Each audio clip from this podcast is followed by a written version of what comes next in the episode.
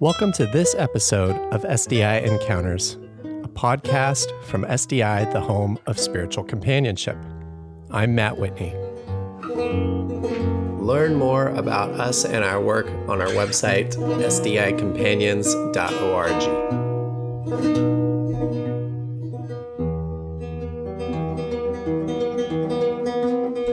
SDI members are the lifeblood of our organization. We exist to advocate for and equip spiritual companions across traditions, orientations, and around the world. This work begins with you. Whether you are a fellow spiritual traveler, as we all identify, or work as a spiritual director, life coach, chaplain, or religious leader, we all have a sacred story to tell and the world needs compassionate listeners to bear witness to and honor these stories.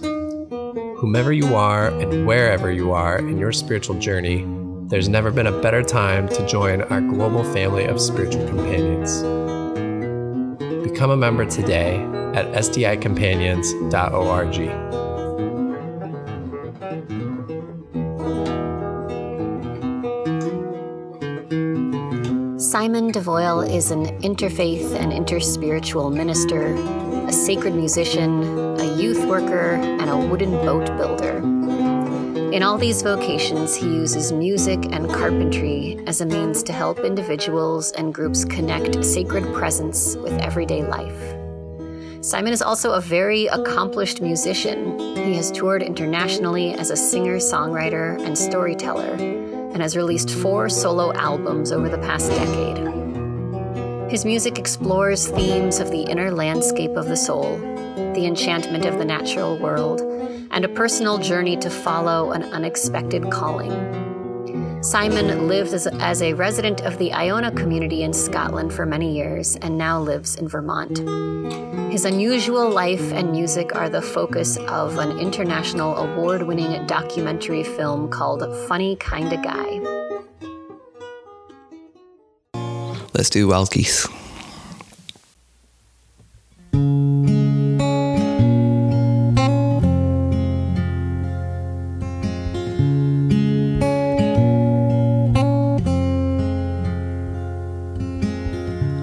You don't have to be good.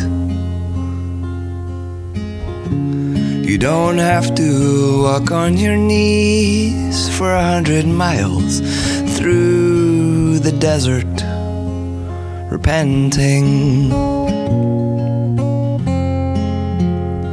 You only have to let the soft animal of your body love what it loves. love what it loves.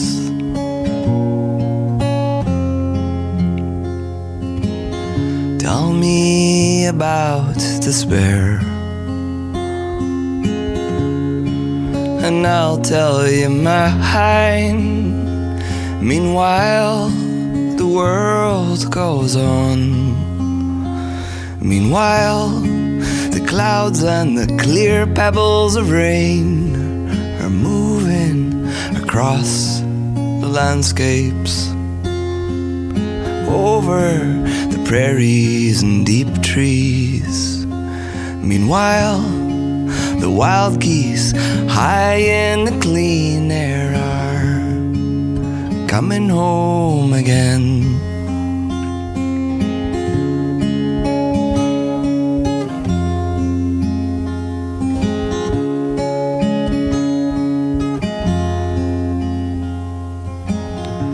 So, whoever you are,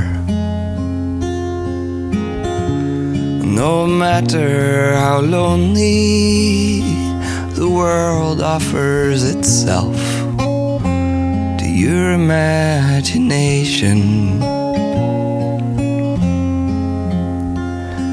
calls you like the wild geese, harsh and exciting, over and over announcing your place in the family of things.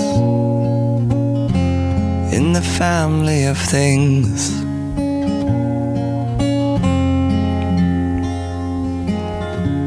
You don't have to be good.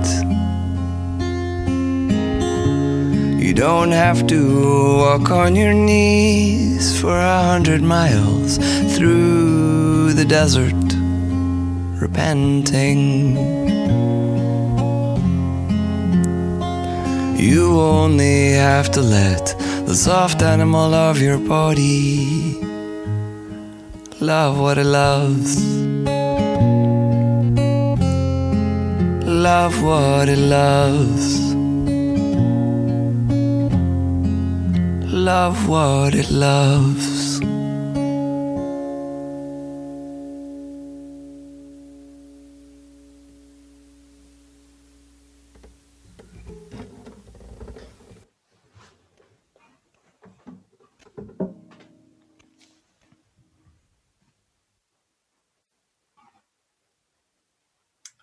Thanks, Simon. Mm-hmm. It's such a well loved poem um, that holds so much meaning for so many people. And then my friend Adam Roland set it to music. Yes, it is a very well loved poem. And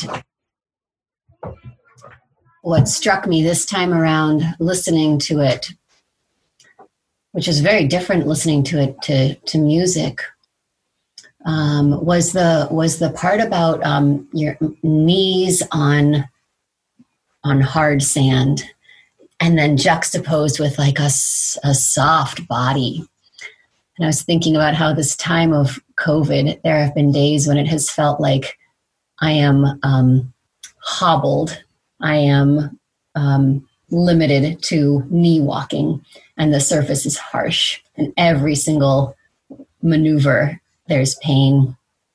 And then I've also been thinking about um, the softness of bodies and my children's bodies that I still get to snuggle with and my partner's body, and just how hyper aware we are right now of bodies and proximities to other bodies. Uh, and what a beautiful way that Mary Oliver invites us to um, love our bodies, love the warmth and softness of our bodies. Mm-hmm. Absolutely. And the intimacy between us and the rest of the world. You know, it's um, it reminds me of Rumi talks about love being the connection between us and everything else, and then Mary Oliver gives us an image that we can just rest in it, in that divinity. Love it. Yeah, there is something.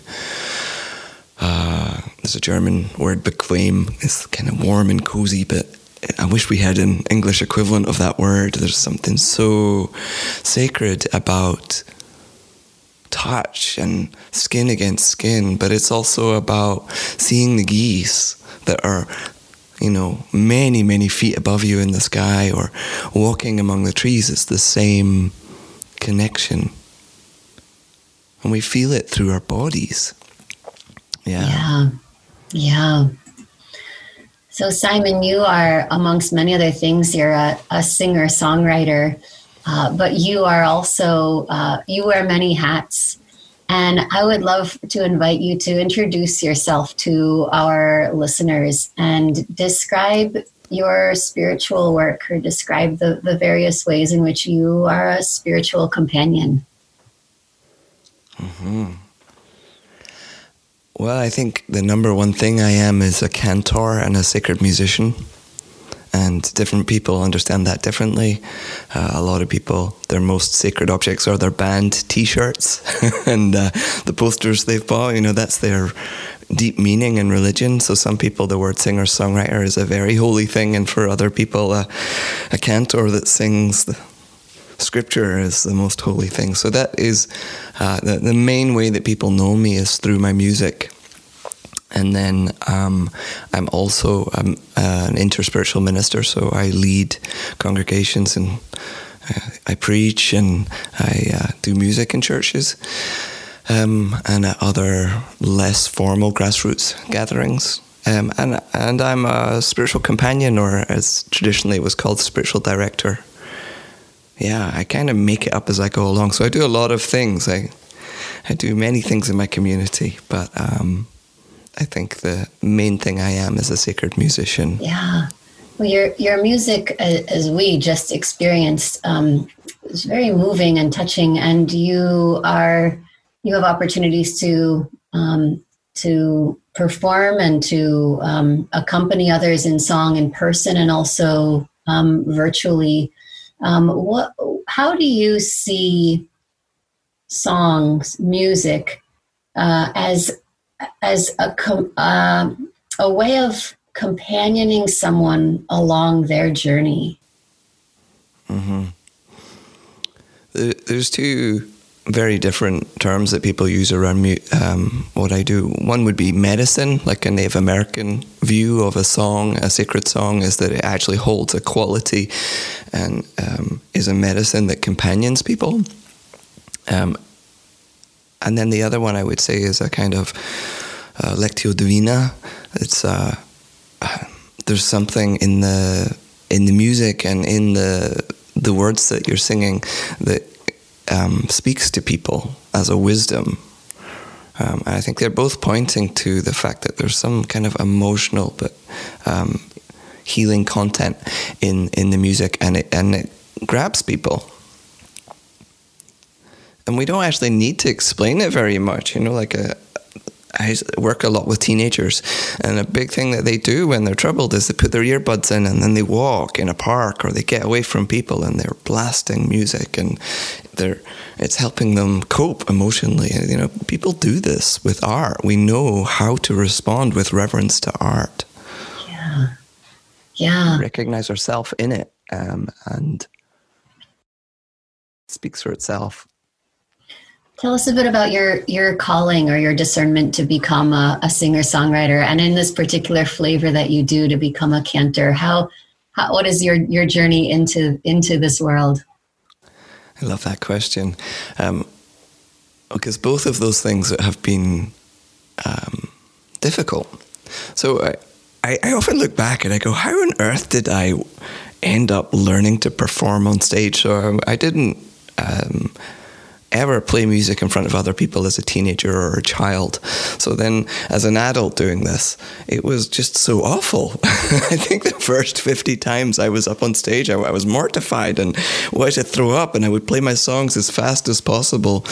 Um, and also, I made the mistake of doing the singer songwriter thing and playing in bars and cafes where there's people who don't like you and want you to stop playing. Um, so I'm amazed that I got through that to learn how to play in front of hundreds of people. And the same as a minister, like um, I had such an aversion to standing up before other people and sharing sacred wisdom. I mean, who am I t- to do that? And I had all this judgment about religion and people that are ministers and preachers, and I had to overcome a lot to be able to be comfortable just standing there, being in presence with people. And uh, I don't think I would have chosen either one of those. So they're very strongly both callings mm. being, being, a sacred musician, singer songwriter, and also being uh, uh, interfaith, interspiritual minister. They're uh, things that my life asked me to do, and I couldn't get away from them, even though I, I kind of wouldn't have chosen them. Mm-hmm. T- tell us a bit more about the the interfaith minister part. I, I, I myself have spent several years in the world of uh, of global interfaith peace building. It was a little bit more from a um, a political angle, uh, uh, interreligious dialogue, and um, uh, trying to address religiously motivated violence in different communities around the world. Um, and I encountered a lot of interfaith ministers, and, and myself considered for a while if that was maybe one of the the paths for me. Maybe I ought to be ordained in this in this way. Um, and for me, it was never really a strong enough calling. But I've always felt um, uh, intrigued by and and um, and sort of at home in spaces that are um, interspiritual or, or interfaith or uh, intermystical, uh, which is a term we've we've begun bandying about here at SDI. Um, what, what was your training like to become an interfaith minister, and how does that express itself uh, now? Yeah, that's a great question. So, I lived in uh, Abbey on the island of Iona for two and a half years. And it was at that point in time that I felt a strong calling to train as a minister in a new way that didn't exist yet.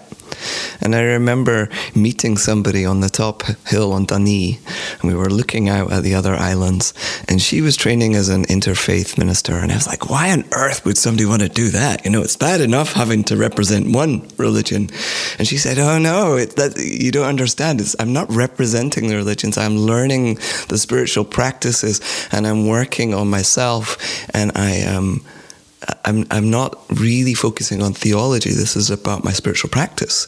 And then when that kind of whet my appetite, and when I found myself in Vermont and starting a life, a new life, just married to an American, um, I remembered what this woman had said and realized that New York is quite close to Vermont, and the seminary that she went to, One Spirit, was there. So I just kind of did a little Google search and found it, and something in me said, "You need to apply." so I did, and I got um, a scholarship to help, and um, it just kind of happened. And I don't think I would have chosen it because. Yeah, I remember a couple of years before saying, "Why would anybody want to be an interfaith minister? I mean, isn't just one theology bad enough?" And I, I think that one of the things I really loved about my seminary is they'd been very influenced by September 11. They were in New York, and quite a few of my teachers had ended up as disaster chaplains at Ground Zero. And I think it had a, a profound impact on them. And one of the, the beautiful outcomes of that was that they decided to do more than interfaith dialogue to do more than learning about each other's religion, actually to sit down and join each other in our faith. Um, so there was a big focus on trying on the spiritual practices and putting yourself in the temple, in with the Hare Krishnas, and just going in and being among and being a good guest. I loved that. It really opened me up to um, all sorts of creative ways of praying and I'm a creative person, so that suited me really well. And um, you don't get the same kind of manual and uh, training to do specific tasks as an interspiritual minister, but you do get uh, an eye-opening reverence for meeting other religions and, and really being able to join another in their faith. I mean, I thought I was going to learn prayers for all the different traditions. Now I learned to shut up and listen to other people pray. And people don't need me to pray for them, but they would like me to add my energy and heart and song to their prayers. So it, was, it turned out to be quite different than I realized. It was much more about presence and uh, becoming a person of spiritual practice than learning tools to be able to go and do holy acts for people. You mentioned this um, creative prayer that emerged out of out of this training, and um, I, uh, I I imagine that for you, your songs are a form of prayer. Um, Absolutely. Uh, how have have the different influences from traditions, threads, flavors um, entered into your into your songs and um, and created music that is a, a prayer in a in a different way than um, it would be if it were just sort of emerging out of the classic Christian tradition. Mm-hmm. I think who I am when I am singing the songs has a, a, a, different depth. There are certain traditions that I will not sing their songs because I've been asked not to or I uh, have not been given permission. I'm thinking specifically of, I know a number of Native American holy songs that I was asked never to sing with other people. Um, but they taught me how to pray with the geese when the geese are flying overhead. And when I'm singing that, there's a, another room of my heart that is open. So I might not be singing any of those words of wisdoms, but I, as the singer and the cantor, is changed and deepened. And um, I think I have a broader landscape in what I sing about. It's like I think that witnessing is a really important sacred practice. And I, I sing songs that hold more witness in them now. Mm-hmm. Yeah, witnessing, that's a great word actually to um, add to the litany of words we use to describe spiritual directors and companions as sort of spiritual witnesses. Mm-hmm. Um, I don't often hear that word, but as you're speaking, I'm I'm I'm recalling now all the ways in which, in spaces where spiritual companionship is going on, where a, a witnessing is happening, sort of witnessing someone's someone's pain or witnessing someone's struggle or someone's um, working something out in themselves. And then there's this person here who is um, witnessing this unfolding happening and how powerful that can be. It really is because you're witnessing the emerging energy. You're witnessing their future self. You're witnessing how far they've come. I really think that that role's important. And on Iona and in the Christian tradition, they often would use the word behold. Um, but that's still kind of more action and less receptive. There's this thing, you know, it's. Uh, I really have to acknowledge that it's the Native American elders that I have been around that I perceive that in very strongly a place of witnessing all that is.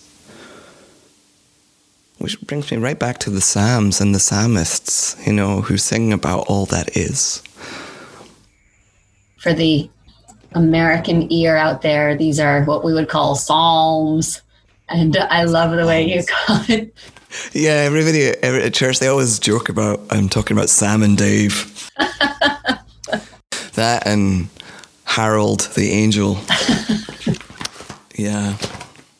So this is uh, what I'm searching for is a song by a woman I know. Actually, I met her when I lived on Iona, Bernadette Farrell. She's a wonderful um, hymn writer.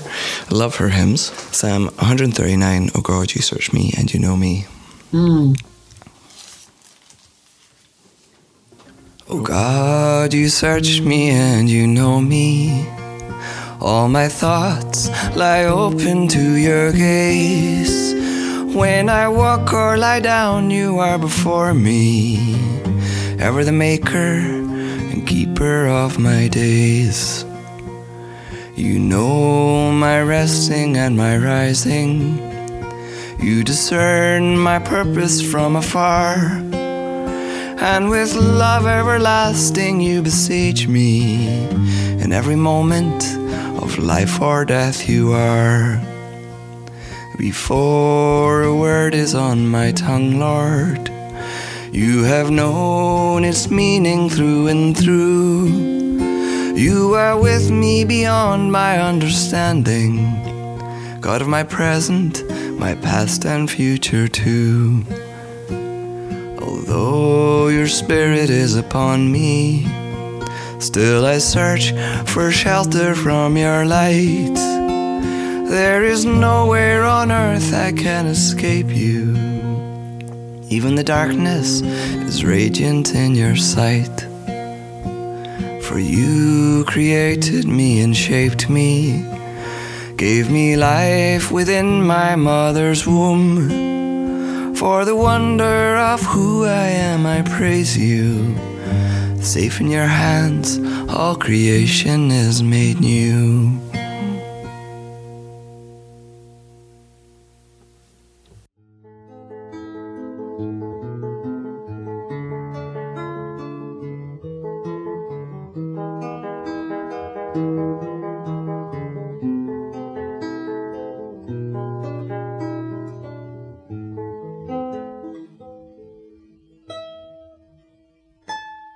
I just want to invite all SDI members to update their profile for our Find a Spiritual Companion guide. It's super easy to do. Go to sdicompanions.org, uh, find the members tab in the navigation, and click on my account. Log in and update with a photo and some basic information so that potential seekers and spiritual travelers can find you. If you're not a member of SDI and you're curious, just know that we would love to have you as part of this public square of spiritual companionship. You do not need to be a spiritual director or a life coach or a guide to be a member. If you're interested in this work of companioning one another, if you do it in a organic way with others, with friends, uh, we are a place for you too. If you're interested in contemplative practice and interfaith dialogue and inner spirituality and being with a rich community of deep listeners, come join us. Come find us at sdicompanions.org and learn more.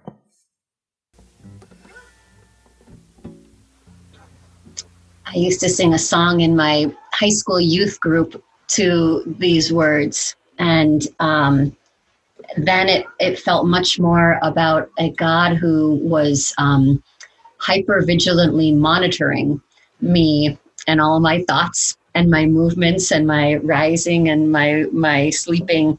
Um, it was sort of like this eerie reminder that i'm always being being monitored. And when i listen to it now um, to your music and with your voice um, it felt so different simon. It felt like a um, it felt like a friend who is um, who is not who is not going to leave felt like mm-hmm. someone who is like intimately um, uh, accompanying me through my days. Mm-hmm. There's so many lines that I love. Um, I mean, this is a paraphrasing of the psalm, but um, for you created me and shaped me, gave me life within my mother's womb. For the wonder of who I am, I praise you.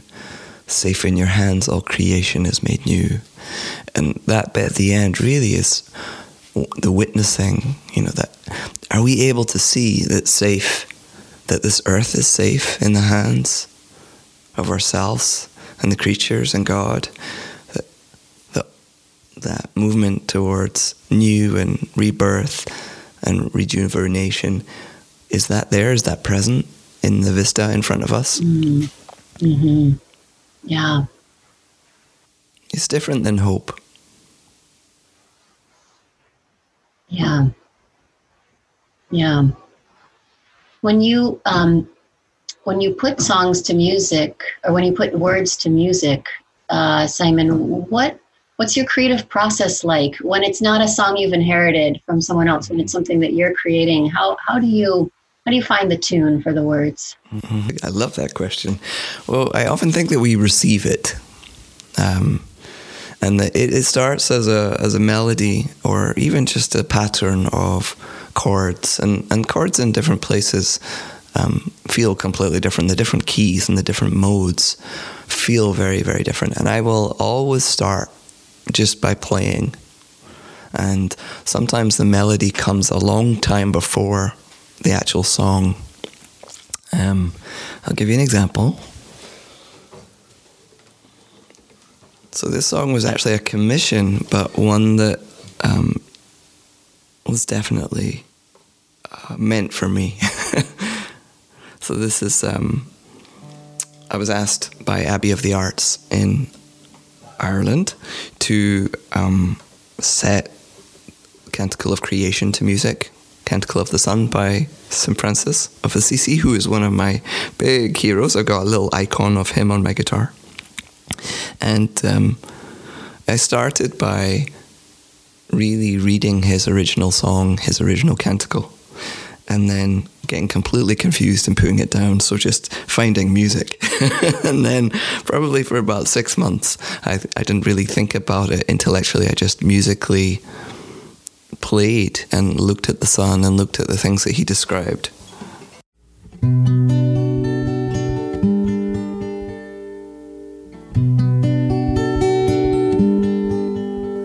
It's like in the chords, there's a whole emotional landscape. But there's an energy, it's more than just. So then I'll dive into it and I'll go, oh, actually, that, that's the right melody, but it's in the wrong key, right? And then I'll shift it and play with it. And it's a very interesting process. So much of it is about the melody itself, and then the words come later. And then at the very end, there's an editing process where I'm bringing really all my learning and knowledge to the words that have come up from my heart and um, placing them in an intelligent context. So there's like three stages. I like the last stage the least. Would you like to hear a little bit of the Canticle of Creation? I was just about to ask. I would love to. Great.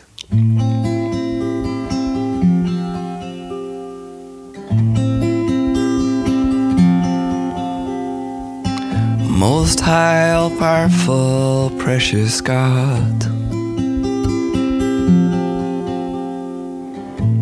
No spoken word can hold your name. Praise be to you who births all life with all your creatures.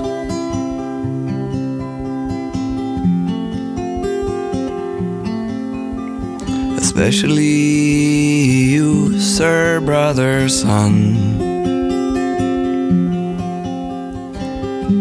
Who is the day and is your light? A beauty so true to you. There you are, there you are.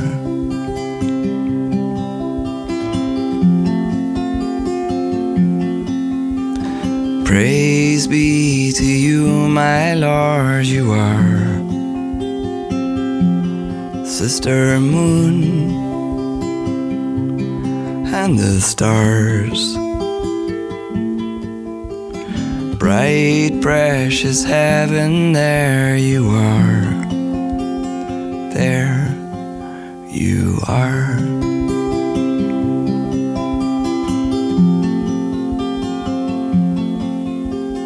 Praise be to you, my Lord, you are. Brother wind and the air. Breath of spirit, there you are. There are.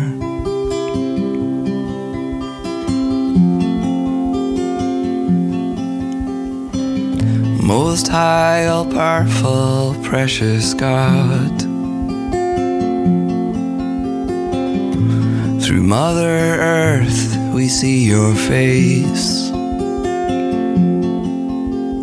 You who govern all of life, sustain and nurture all that is. With Sister Death, first and last breath. The key unlocking all we are.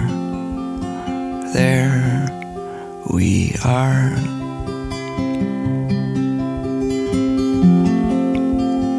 There we are.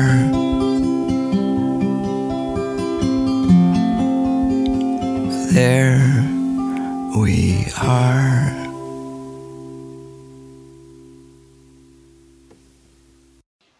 Mm.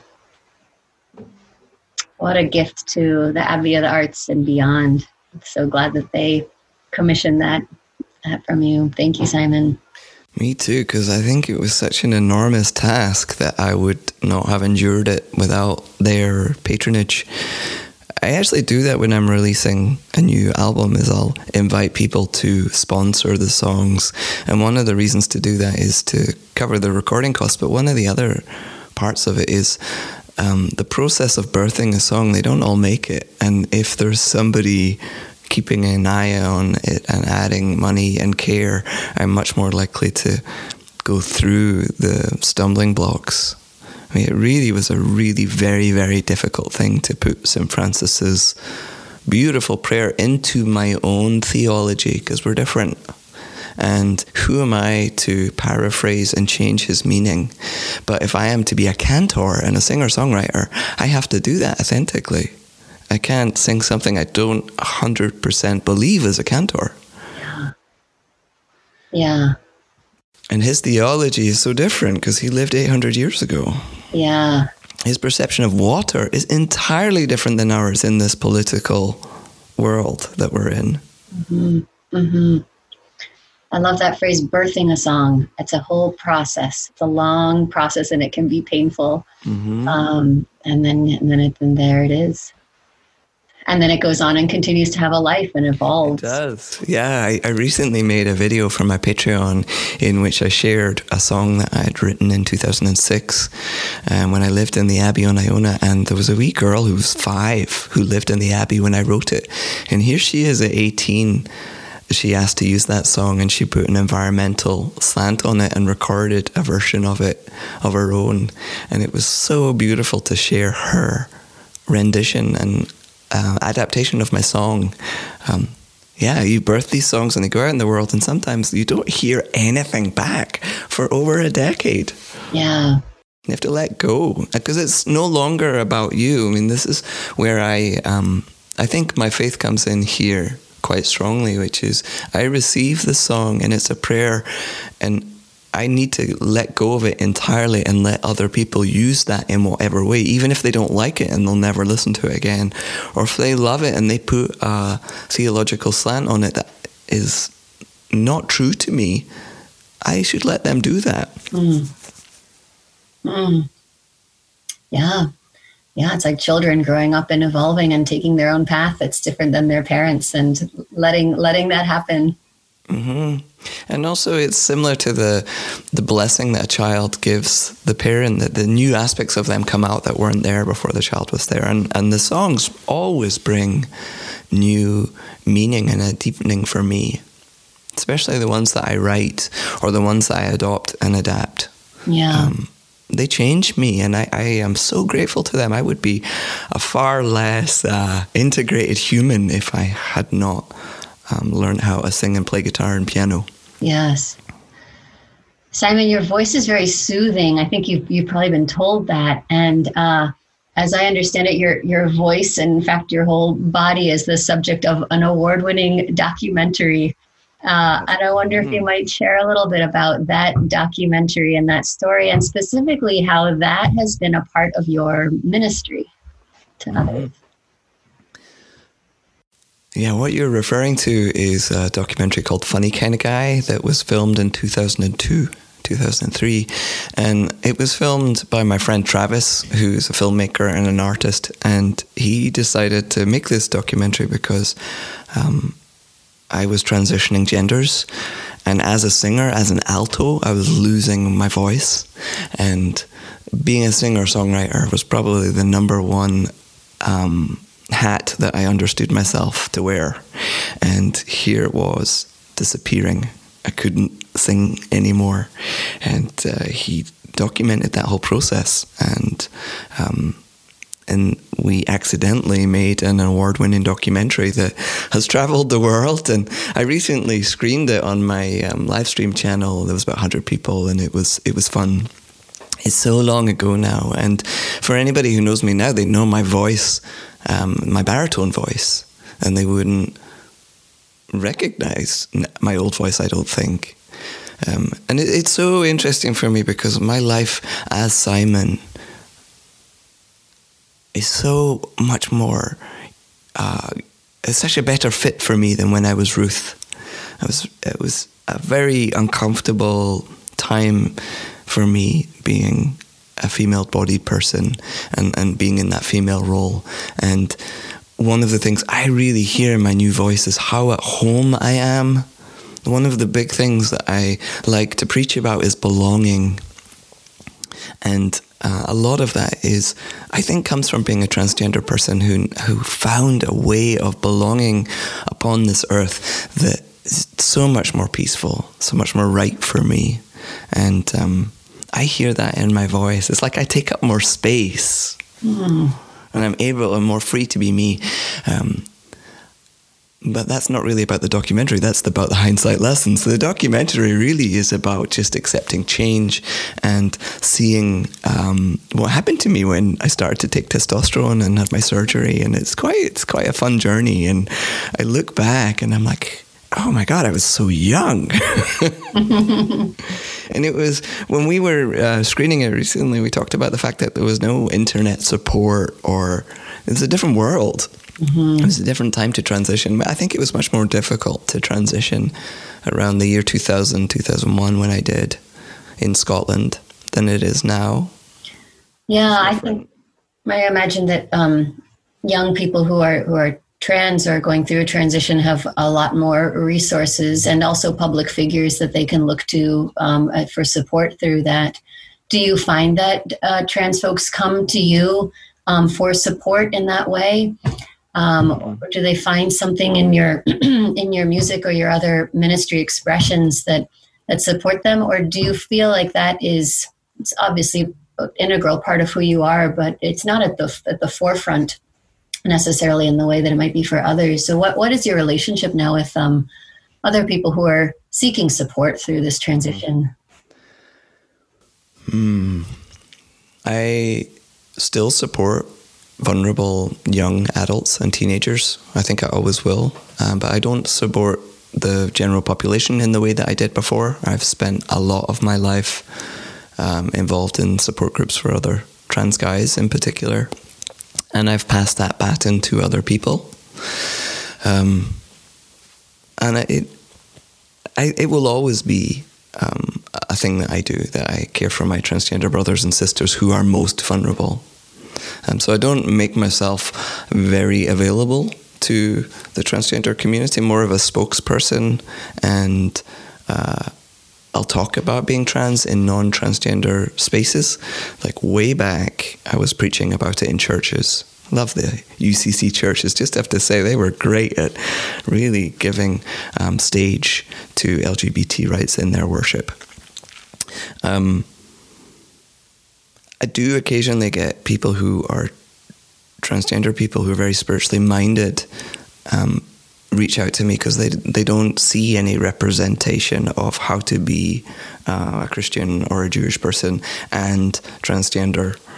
Uh, so sometimes people will reach out to me for that, and there's a few people who follow me who are trans, but most mostly that's not um, who I work with. I, I just work with people and people on a sacred journey and so much around transitioning is about safety and income and survival. You know, it's quite down the hierarchy of needs, mm-hmm. Maslow's hierarchy of needs. So, what I do in my work is, is less useful, I think, to many trans people on the ground. Mm. Mm-hmm. But it's central to my transformation and how I understand brokenness and wholeness and standing naked before our God. Right? I talk about that a lot, and I think if people don't know that I'm transgender, they won't really understand what I mean when I say really standing naked before our God, mm-hmm. just as we are, mm-hmm. and that that is good and scarred and weird. We're weird. Mm-hmm. mm-hmm. mm-hmm. And our journey is really important because it changes us. Yeah. And we have to accept it whether we like it or not. I've spent so much time in my life arguing with reality. What a waste of breath. oh, those words are really landing right now, aren't they? Mm-hmm. Fighting the reality that we're in. Yeah. Yeah. While also maintaining free will and being alive. And there's a, a, delicate balance between acceptance and going with the flow and taking a stand and staking our individuality here into this earth. And um, yeah yeah this time this time yeah. of pandemic calls for both. Yes. Yes it does. So simon your your your music is um is uh, obviously a sort of an auditory gift and offering of yours to the world. And i want to ask you about um, your relationship to something very uh, tangible and material. Tell us about your relationship with with wood. Oh, with wood, I thought you were going to say money. Oh, um, we can go there too if you want. Uh, with wood, oh yes, I love that question.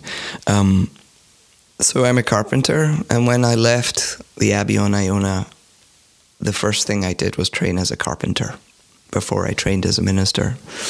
Um, the Abbey on Iona was created, that community was ho- created by unemployed tradesmen and young inner city ministers coming together on a shared task. And that bug, I caught it, where um, we create with our hands and our hearts and not just our, our ideas. And that was one of the things I really loved about the history of the Iona community. Um, and I was a mess when I left Iona. I really was. My marriage had just fallen apart, and it was a hard time for me. So, um, doing carpentry was soothing to my soul. And I just decided to train as a boat builder, as you do. I didn't know anything about carpentry. I was like, oh, boat building, that looks really beautiful. You're in symmetry with the sea, and um, you need at least three hands to make a boat. Perfect for community. I had no idea how difficult incredibly difficult it was. Uh, so I trained as a boat builder for a few years before I trained as a minister. And for the last five years, I've been teaching boat building to teenagers. Mm-hmm. I also recently drove over my guitar, in, oh, no. which was just awful. It's so awful. So uh, yeah, I know that's the right reaction. How could you do this? I'm somebody who teaches mindfulness, and I'm so busy that I drive over my guitar with my truck. Um, and they, what makes it worse was it was the most expensive item I owned, and emotionally, I, I'd played that at people's deathbeds. I the the money to buy it came from the film. It was the money I got for being in the documentary, and uh, I I couldn't sleep that night after I did it, and I just, you know, I was in. I'm praying and praying and praying. God, what will I do? What will I do? And I, in my imagination, I heard a very quiet female voice, and it said, "Rebuild me as a sacred object." And you know that part of you that goes, "Am I nuts?" But I'm really sure that that was my guitar that I've owned for 15 years, and I'm really sure it had a female voice and it spoke to me. Um, so that's what I did. I decided to trust that 5 a.m. weird experience, and I um, I met a luthier who helped me rebuild it, and it's mm, I rebuilt it with a piece of a boat. Oh wow! And it's also old growth cedar from here, so that was a, a wonderful. Um, resurrection process that the, the most awful thing for me that I could do would be drive over my guitar. And now I have a new guitar with a new voice that sounds better than before. But not only that, I have a whole relationship with the forest here that I'm aware of. It's like a co creation with the natural world. Whereas before, I had a factory built nice guitar. And now I think about the spruce that was in it before and the cedar that's in it now. And I somehow reach closer to the stars through the fact that I worked it with my hands. Yeah. There's a mystery there. That's why it's got St. Francis on the side. I got a little icon because I had to cover up the hole where the electrics used to be. wow. And I put sacred herbs in there and then covered it over with a, a real icon made by somebody I know. Oh. oh, I love that story. There's an economist named Juliet Schor who I, I started to get into back in grad school. She talks about something called deep materialism, and it's this this idea that we we cultivate um, not sort of an anti-materialistic position in the world uh, in light of overconsumption, but that we have a limited number of things and we develop a really intimate relationship with them. We we love them we care about them. We mend them. We maintain them. We make them last and it's a it's sort of a rejection of a reusable consumer culture but it's not a rejection of the relationship to, to stuff to things mm-hmm. um, i had a relationship to a bicycle that's no longer in my life and it was um, and it was like that it was a it was like an extension of my body in some ways and i loved it and i cared for it and i uh, I, I put some of myself into it and i mm-hmm. received mm-hmm. something from it and it sounds like that's a bit of what you've got with the guitar absolutely Absolutely. I love that. that. That's spot on around developing meaning in the fabric of our home and being surrounded by beauty and things that we use mm-hmm. and maintain and care for. We're um, sorely needing that. Yes, yes. We're nearing the end of our time, Simon, but I've got I, I do want to create space for um for one more song or poem if you're willing. And mm-hmm. and before we do, um, I would love to ask you right now, what are some um, what are some specific uh, spiritual practices, or what is a practice that you have right now that is grounding you in this time of um, of this COVID pandemic, or just in this season in your life? What's a practice you could offer to our to our listeners that they might take away with them? I'm very strongly needing my spiritual practice right now. I think most of us are. Um, partially because I'm online so much, so I go out and find my energy dissipated. So, uh, spiritual practice that is bringing me home to myself and my connection with my God is being in nature, but visiting the same places. There's two places that I go to uh, for different reasons. One is a tree, uh, a specific maple tree with moss, and I touch it, and I, you know, I'm, really having a very tactile relation. Maybe because I'm not seeing people and hugging people, I am visiting a tree every day. And then when I also find myself getting too busy and too caught up and stuff, there's um, a field that's for sale, and I go and I walk into the field and I sit down in the middle of it and I just watch. It's going to be sold soon and it will become someone's home and it will not be this sacred place for me where I got married. I actually got married in this field. Um, but I don't go to deal with any of that stuff. I just go and be in the present moment because it is a field right now and it's deeply holy and it, there's an airy spaciousness that I get from that that I need.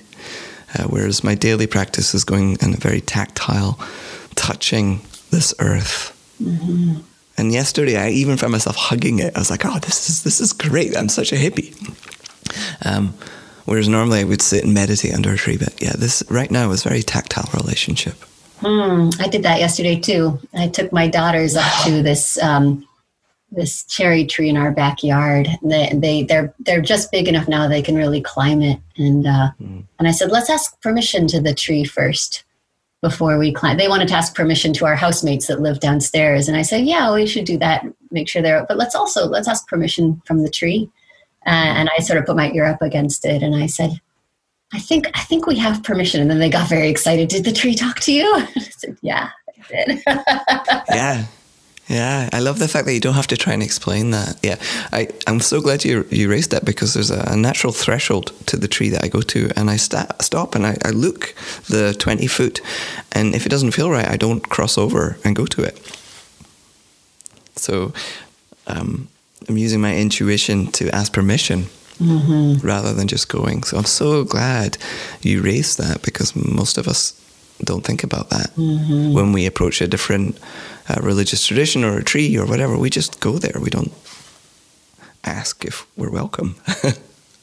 I have to give credit to that to my, my dear friend um, Mary DeYoung from Way Waymakers. She's been on this podcast as well, and uh, and she introduced me to the idea when, when you're collecting firewood and, and you're camping, you ask ask permission 1st mm-hmm. even from the from the discarded you know wood on the floor. Absolutely, yeah. Um, Simon, I'd love to to close with um, another song, if you're willing. And we, we, didn't get much of a chance to talk about um, your relationship to Iona, and perhaps we can do that another time. Um, but I know that there's such a rich um, legacy of music that has come out of that place.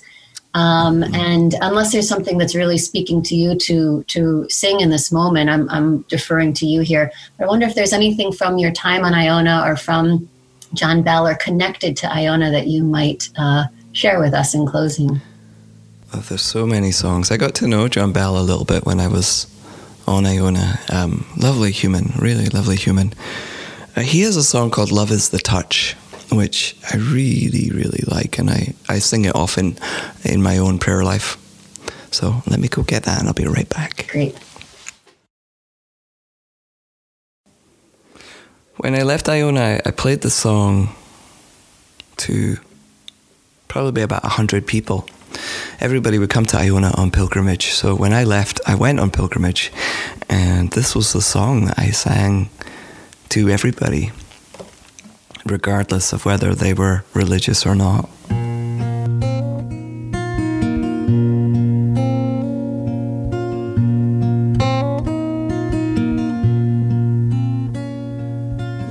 Love is the touch of intangible joy.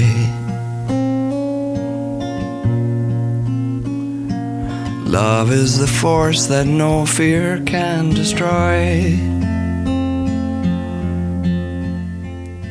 Love is the goodness we gladly applaud. God is where love is, for love is of God.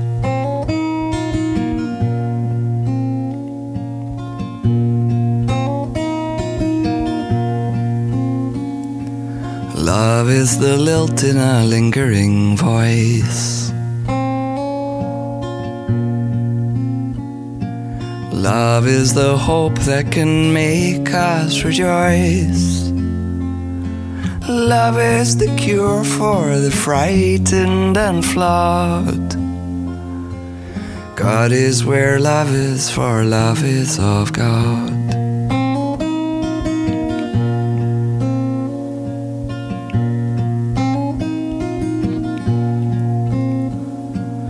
Love is the light in the tunnel of pain. Love is the will to be whole once again. Love is the trust of a friend on the road. God is where love is, for love is of God.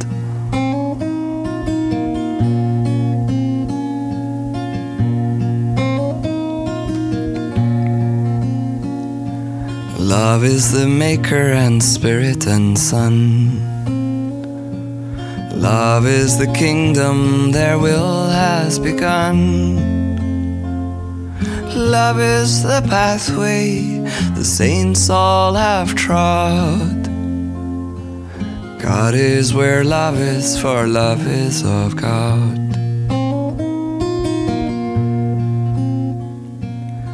God is where love is, for love is of God.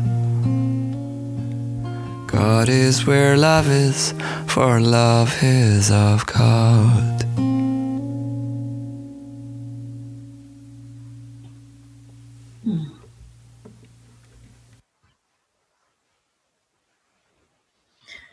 Thank you, Simon. Mm, you're welcome. Thank you for for bringing your whole self into this space, into this podcast. Thank you for sharing some of your your authentic self and your journey, uh, and sharing with all of our listeners um, the beautiful expression of how you companion um, other people along the journey, and that you witness to them, um, and that your own journey is a a, a story that they can um, can follow and, and learn from and be inspired by and how you um, you just you walk alongside and your music walks alongside people and in their explorations. I know it's pretty wild that i get to do that. I'm so grateful for the life that i get to the service i get to do. It's a really beautiful way of companioning people.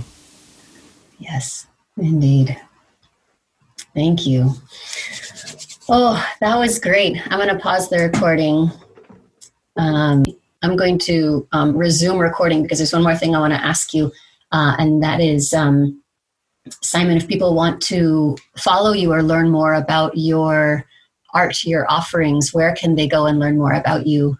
The best place for people to find me is online. I've got an unusual name, so if you Google Simon Devoil, D E V O I L. You will find my live stream site, my website.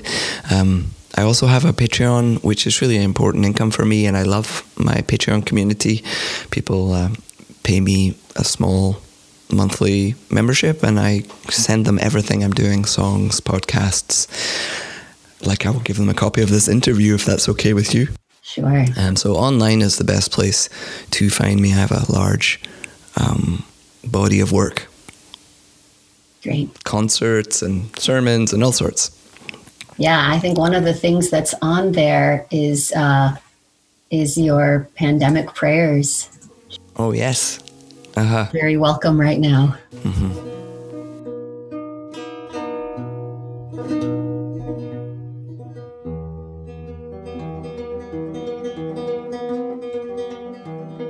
If you're enjoying this podcast and you want to help us share and spread the word about the life giving practice of spiritual companionship, you can help us out by subscribing to this podcast through your favorite app. You could give us a like or even write us a review. Thank you for listening. This is Matt Whitney with Spiritual Directors International. Thanks again for listening. Your time and your presence here are deeply appreciated.